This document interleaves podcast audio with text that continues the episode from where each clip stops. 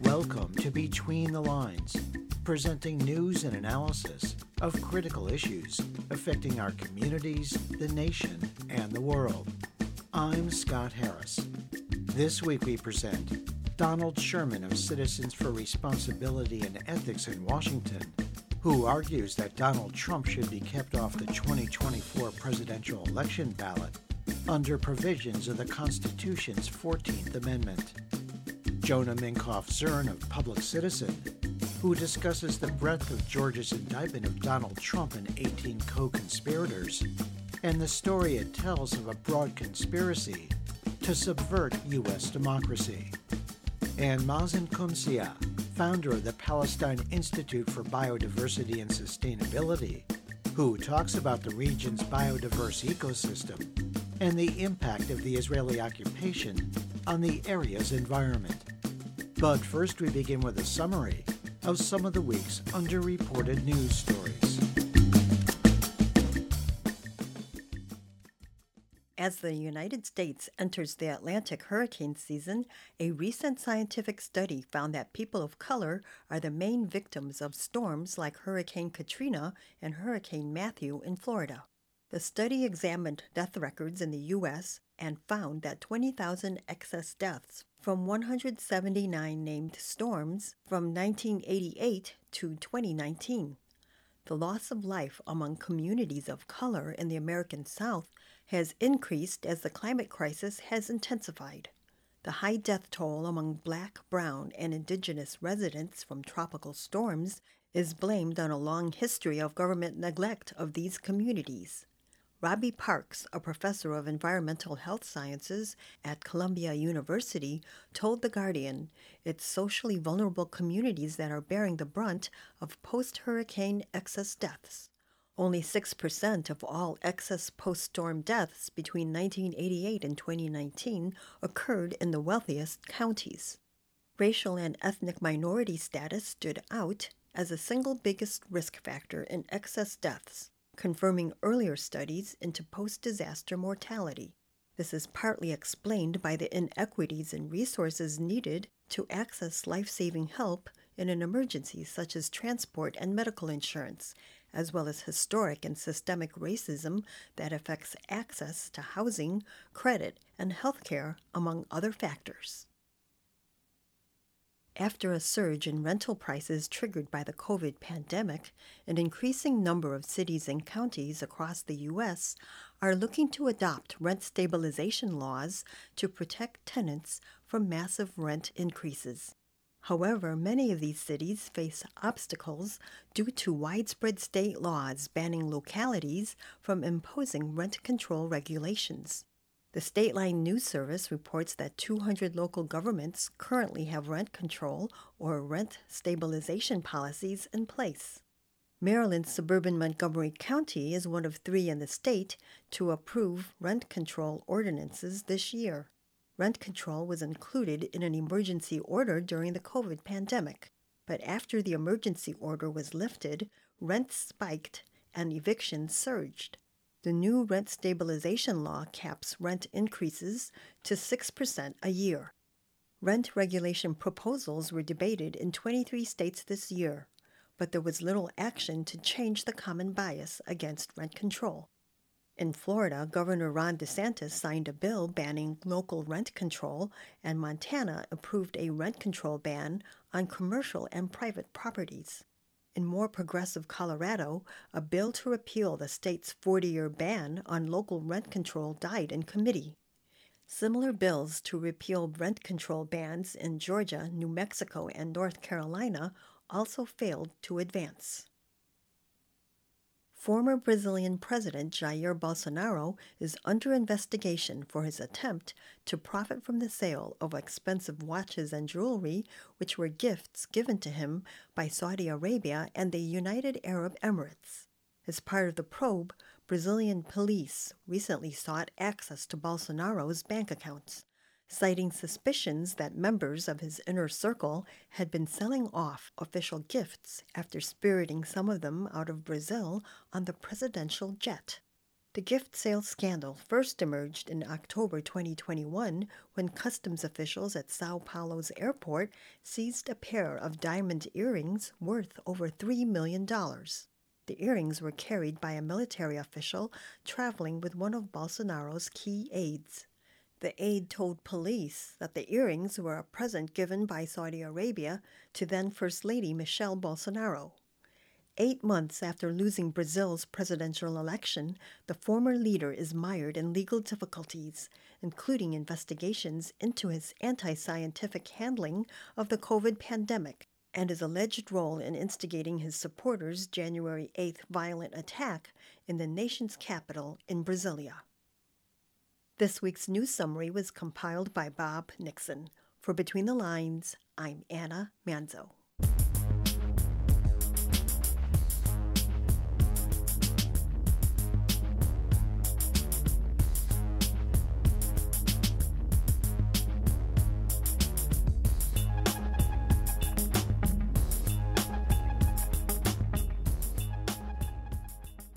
It's been more than two and a half years since Donald Trump executed a multi-layered plot to overturn the outcome of the twenty twenty presidential election, culminating with a deadly January sixth insurrectionist assault on the U S Capitol that resulted in five deaths and hundreds of injuries. After the House Select Committee pursued their investigation into the failed coup attempt, Trump and many of his allies now face a federal and Georgia indictment for their role in the plot. Because of Trump's unprecedented efforts to subvert the Constitution and American democracy, there are growing calls for the disgraced former president to be barred from running for public office ever again under Section three of the fourteenth Amendment that was adopted after the U S Civil War. That provision bars from office any person who swore an oath to support the Constitution of the United States as a federal or state officer and then engaged in insurrection or rebellion. Many constitutional scholars agree on this interpretation of the fourteenth Amendment, including conservative former judge J. Michael Ludig and law professors William Baud of the University of Chicago and Michael Stokes Paulson of the University of Saint Thomas, both members of the right-wing Federalist Society. Your reporter spoke with Donald Sherman, Vice President and Chief Counsel with the group Citizens for Responsibility and Ethics in Washington, who explains the process of enforcing Trump's disqualification from the twenty twenty-four election ballot. Section three of the fourteenth Amendment, as you said, was passed and ratified in the aftermath of the Civil War um, and was a tool to ensure that people who violated their oaths to defend the Constitution uh, were not afforded the opportunity to serve in the government that they sought to overthrow again. And so, you know, in the aftermath of the Civil War, uh, we saw several people disqualified once this provision became the law of the land. So largely between the post-Reconstruction era and January sixth, twenty twenty-one, this provision of the Constitution was dormant. And then uh, when Donald Trump fomented an insurrection against the uh, against the United States to overturn a free and fair election, people started to ask questions about whether it was still applicable. And, you know, my my organization um, was focused not on Donald Trump at the time, but but simply on ensuring that insurrectionists, wherever they were, did not serve in government. And so we brought a case in New Mexico, and we won a case in New Mexico, removing someone from office, a, a man named Coy Griffin, who was a part of the insurrection. He recruited people to come to Washington and recruited men to join the battle in Washington to overturn the election. And we brought a case against him in New Mexico, uh, and we won that case. And, you know, there's lots of other people who engage in insurrection who we would seek to remove from office or prevent from being put on ballots. But the moment that we find ourselves in is that Donald Trump, the inciter of the insurrection, the chief insurrectionist, um, has put himself forward again to serve as president. We believe that the Constitution bars him and other insurrectionists from serving in government office, including the office of the president. And so we are prepared to meet that moment. And, you know, I, I would just add that this is not a partisan position. Obviously, in recent weeks, we've seen uh, legal experts across the ideological spectrum reach the same conclusion that we have. Well, Donald, I wanted to move on to uh, how this thing will work on the ground. And sure. From what I'm hearing, each state will address the question of whether Donald Trump will appear on their state ballot in the twenty twenty-four presidential election that November. And I assume that whatever decision the state government makes through their secretaries of state, that those decisions could be appealed to the U S Supreme Court. Is that the scenario we have coming up for us? In sum or substance, right? Either secretaries of state or and election officials are going to put Trump on the ballot, and they'll likely be sued, or they will refuse to put Trump on the ballot, and they will likely be sued. I can't imagine that too many of them will end up getting sued, because I think, you know, at the end of the day, this issue needs to be resolved, and it will be elevated to the Supreme Court probably um, sooner than later. Uh, depending on when the first uh, suit is filed and, and how that resolves. But, yeah, I mean, you know, I imagine this is going to start at, you know, a trial court and move its way up. And, and somewhere along the way, somebody's going to sue a secretary of state. So we have a supermajority of extremist right-wing judges on the Supreme Court currently who really don't seem to adhere much to precedent. And some of them refer to themselves as originalists. What's your prediction about how the U S Supreme Court, with this super right-wing majority, how they come down on this question? Well, I won't characterize the court except to say that to the extent that there are originalists on the court, I think the originalist argument for Donald Trump's disqualification is pretty strong, right? As uh, Professors Baud and Paulson laid out in their, um, you know, their excellent law review article, as my team and our co-counsel at Crew litigated in New Mexico, there is a strong case, stronger than most, to be made against a former president, because most of the former president's conduct happened in the light of day or was documented by the January sixth committee, but also means that there is ample evidence that can be acquired by a court to make that determination, and hopefully will be considered by the Supreme Court when the issue reaches them. I'll just say this is not just about the twenty twenty-four election, but whether we have safe and uh, fair elections for the next fifty, one hundred, two hundred fifty years. That was Donald Sherman, Vice President and Chief Counsel of the group Citizens for Responsibility and Ethics in Washington.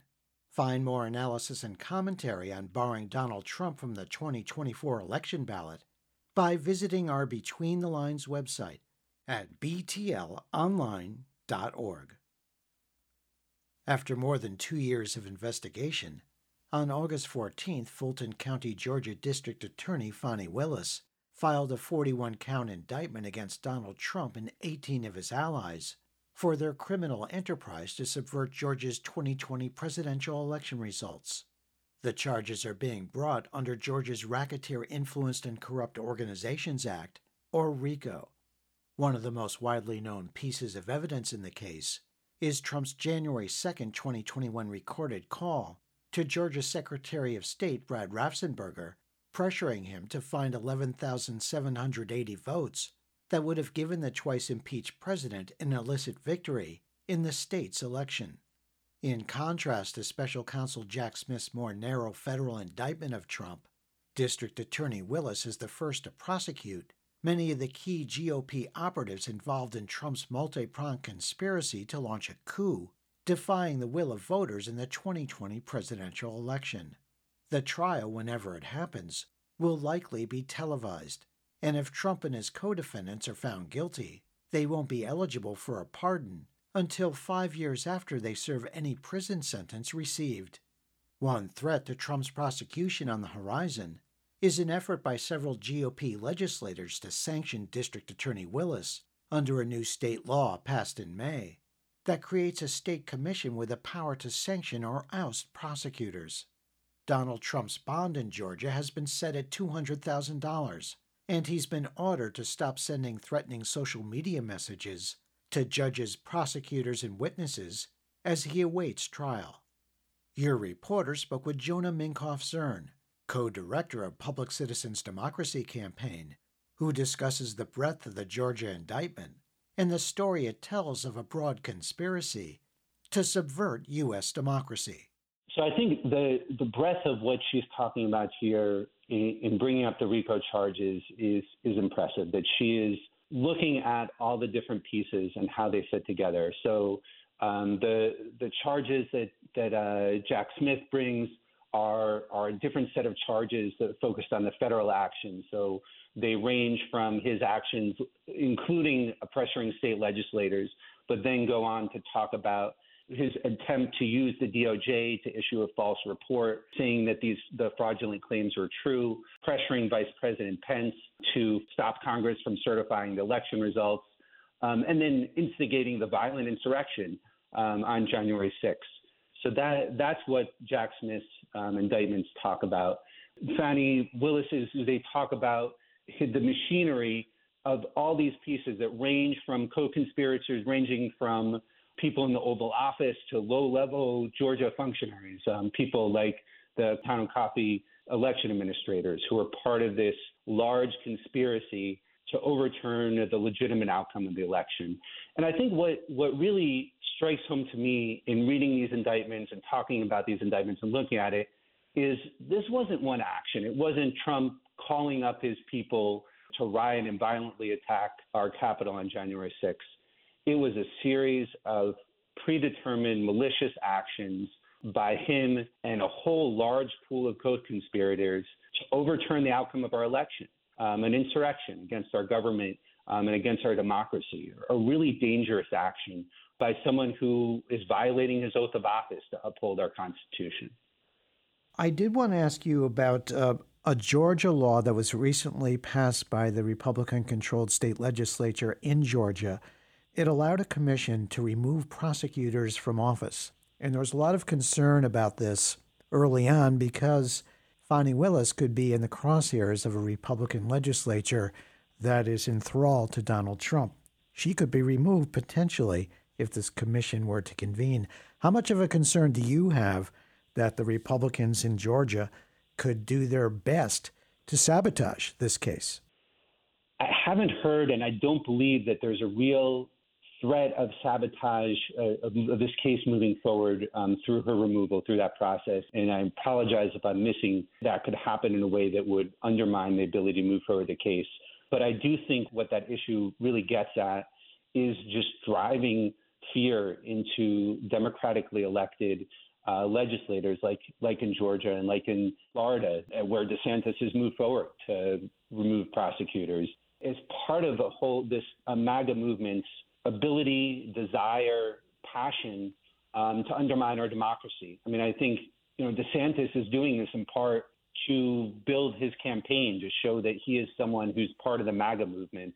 And that really is a dangerous thing, that this doesn't just stop at Trump, that there is a whole movement of, of MAGA Republicans who are willing to do anything to threaten our democracy in order to advance their extreme agenda, and, and their extreme agenda of attacking our freedoms in other ways, like our freedoms to choose our, our reproductive rights, or our freedoms to address gun violence, or our freedoms to have access to health care and Social Security and Medicare.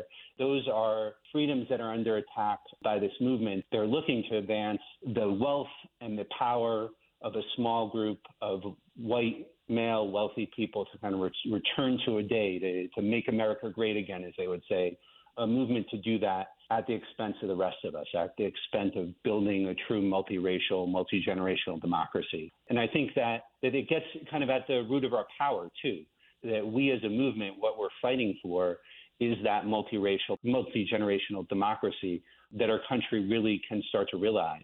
Um, and I think that's that's what scares them, and that's our power here, is is that if our movement is successful, that's that's what we get. And I think the Biden administration re- represents that, that Biden is appointing and putting into positions of power a really wide array of diverse people who are moving forward justice, who are moving forward climate justice, who are moving forward an economic justice system that that counters Reaganomics, where he looks at the rights of all Americans and the abilities of all Americans to see that, succeed economically um, as a way of advancing our nation. So the anti-democratic movement that the MAGA movement represents, that's under trial here in Georgia and by the D O J and in New York, that movement is against our movement for justice. That was Jonah Minkoff-Zern, co-director of Public Citizen's Democracy Campaign. Find more news and analysis on Donald Trump's Georgia indictment by visiting our Between the Lines website at b t l online dot org.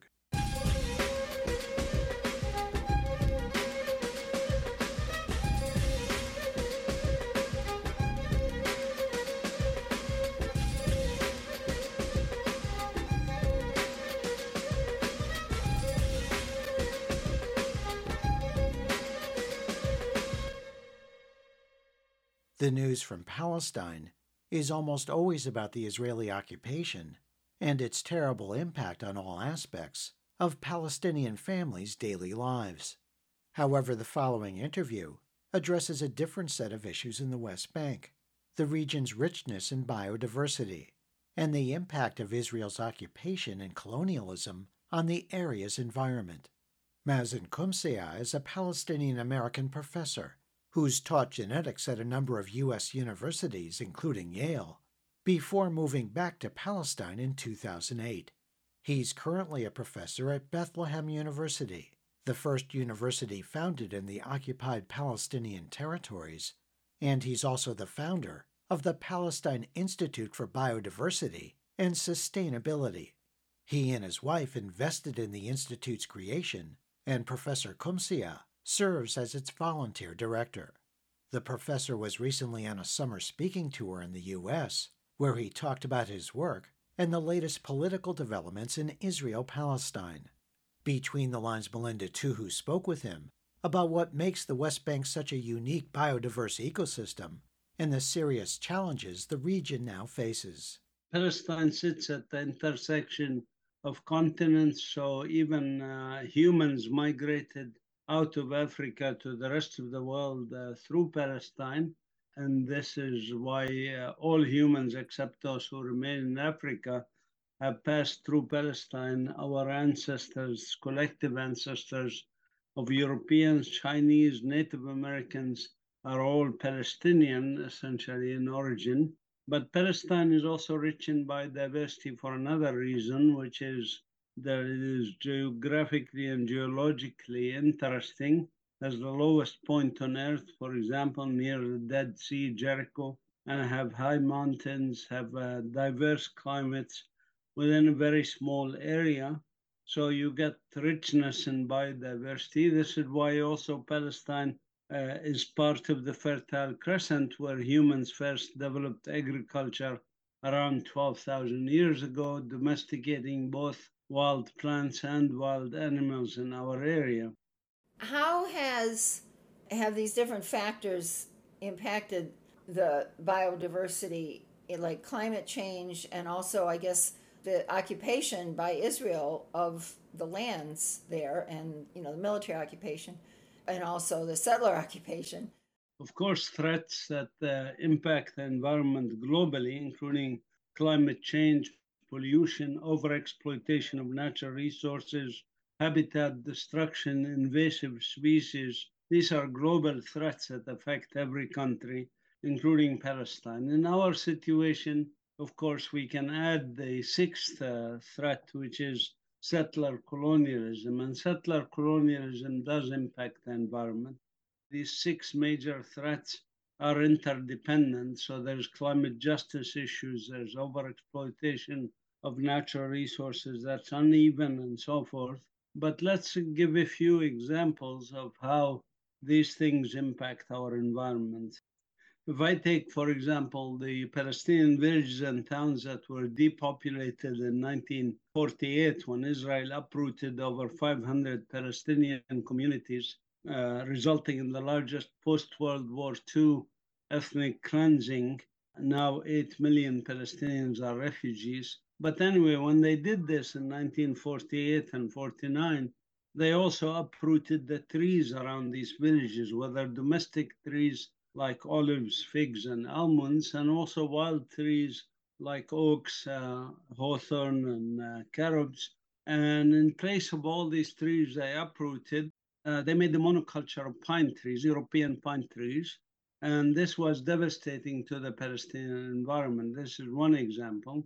Another example is the diversion of the water from the Jordan River to the west that dried up the Jordan River basin. So it's no longer a river. Actually, uh, Jordan River used to flow at one thousand three hundred fifty million cubic meters per year.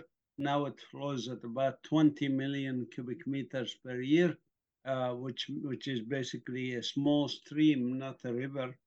The third example is the draining of the wetlands and the lake of Hula in the north, which resulted in the loss of two hundred nineteen species of animals, in addition, of course, to the removal of the Palestinian native indigenous communities around uh, Lake Hula and around the wetlands. This is what they call draining the swamps, so to speak. I hate the word swamps. It's wetlands. It's important for ecosystems. Uh, one could cite many, many other examples, but these are three examples uh, for the shortness of time. So do a lot of students uh, work with you? And if so, is it just totally as a volunteer, or can they do it as part of their coursework? And do you get help with the institute that way? Yeah, so our institute uh, serves the community, children, uh, students at universities, not just Bethlehem University, but other universities who come and work with us. They do research projects with us.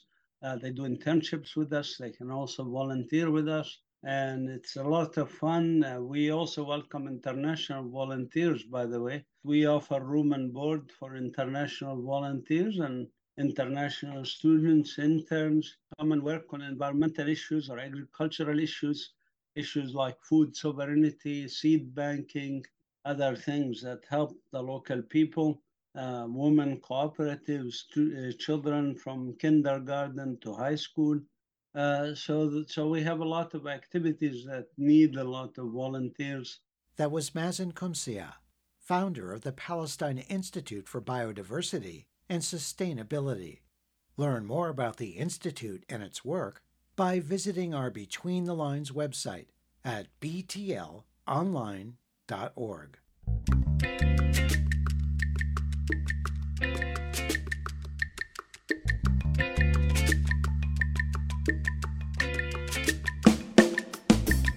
You've been listening to Between the Lines, a weekly program presenting news and analysis of critical issues affecting our communities, the nation, and the world. Between the Lines is produced and distributed by Squeaky Wheel Productions. If you have suggestions for topics and guests, please contact Between the Lines through our website at b t l online dot org, where you can hear our current and archive programs in streaming audio and support our show. There you can also subscribe to free weekly podcasts, program summaries, and interview transcripts. Follow us on Facebook at Between the Lines Radio News Magazine and on Twitter at B T L Radio News.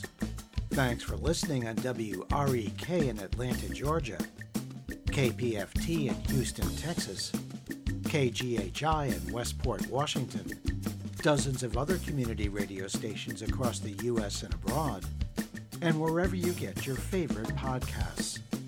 Our theme music was written by Richard Hill and performed by Mikata. This week's program was produced by Susan Bramhall, Mary Hunt, Anna Manzo, Bob Nixon, Melinda Tuhus, and Jeff Yates. For Between the Lines, I'm Scott Harris.